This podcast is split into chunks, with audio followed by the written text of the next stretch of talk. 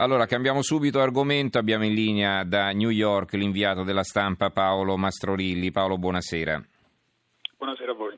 Allora, parliamo eh, di questa eh, che, che, sembra una novità. Eh, insomma, i, i, giornali sono pieni di titoli sulla Turchia, su quello che è accaduto in Turchia, ma eh, ogni settimana c'è un attentato da qualche parte, una situazione nuova da analizzare eh, e però adesso sembra che gli Stati Uniti abbiano un po' rotto gli indugi e mandano per la prima volta sul terreno a combattere probabilmente eh, 200 soldati. Allora che cosa sta succedendo? Ricordiamo che finora insomma, c'erano i bombardamenti, c'erano i consiglieri eccetera eccetera, ma le truppe, i famosi boots on the ground, gli stivali sul terreno non si erano ancora visti. Diciamo che la strategia che è stata adottata fino alla fine dell'anno scorso non aveva funzionato per la stessa ammissione da parte dell'amministrazione americana del Presidente Obama e quindi si era immaginata una uh, nuova iniziativa da prendere per cercare di mettere più in difficoltà l'ISIS, tanto in Iraq quanto in Siria.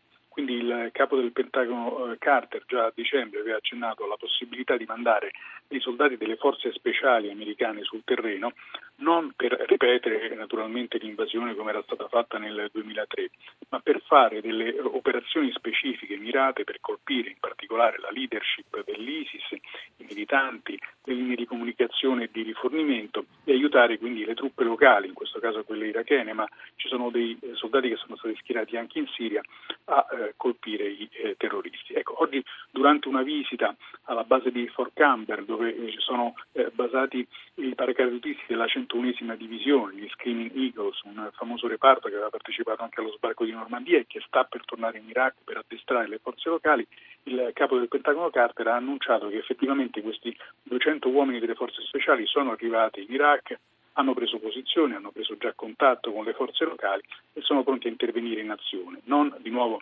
per eh, combattere come era avvenuto durante l'invasione del 2003, ma per svolgere operazioni di comando specifiche per colpire dei target eh, individuati dell'ISIS.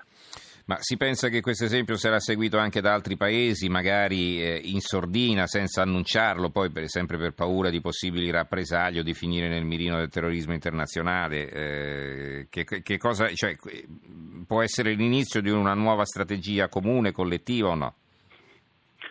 Questo è possibile naturalmente, i contributi di tutti quanti i paesi sono ben accolti, come sapete all'Italia è stato chiesto di eh, contribuire eh, garantendo la sicurezza della eh, diga di Mosul che è molto importante, deve essere riparata perché un, un, un danno a questa diga minaccerebbe la stessa eh, Baghdad. la strategia però e, ehm, resta quella di eh, fare in modo che eh, l'ISIS sul terreno venga combattuto dalle forze irachene, cioè l'idea del Pentagono, l'idea del Presidente Obama e quindi tutti quanti i paesi che fanno parte della coalizione che combatte l'ISIS è che non si può ripetere eh, l'esperimento della, dell'invasione perché per garantire la stabilità delle terre che eh, prima o poi si spera verranno recuperate e mm-hmm. tolte all'ISIS, in particolare in Iraq, la zona di Al-Anbar dove vivono i sunniti e quella di eh, Mosul, necessario che eh, a riconquistarle siano delle forze locali e che poi naturalmente la gestione di questi territori venga affidata a persone locali che appartengono alle etnie che hanno sempre abitato in quelle regioni. Quindi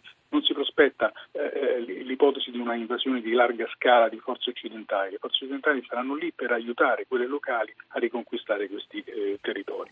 Il problema però naturalmente che si pone per la Siria perché mentre in Iraq esiste un esercito regolare, esiste un governo con il quale discute queste operazioni e poi eh, possibilmente eh, applicarle, aiutandolo naturalmente ad addestrare i propri uomini, fornendo la copertura aerea, in Siria lo stesso non non succede perché appunto abbiamo invece il governo di Assad che viene considerato un problema, non una soluzione alla questione della presenza dei, uh-huh. del, eh, di Daesh nella, nel paese. Benissimo, allora ringraziamo e salutiamo Paolo Mastrorilli, inviato della stampa a New York. Grazie Paolo e buonanotte.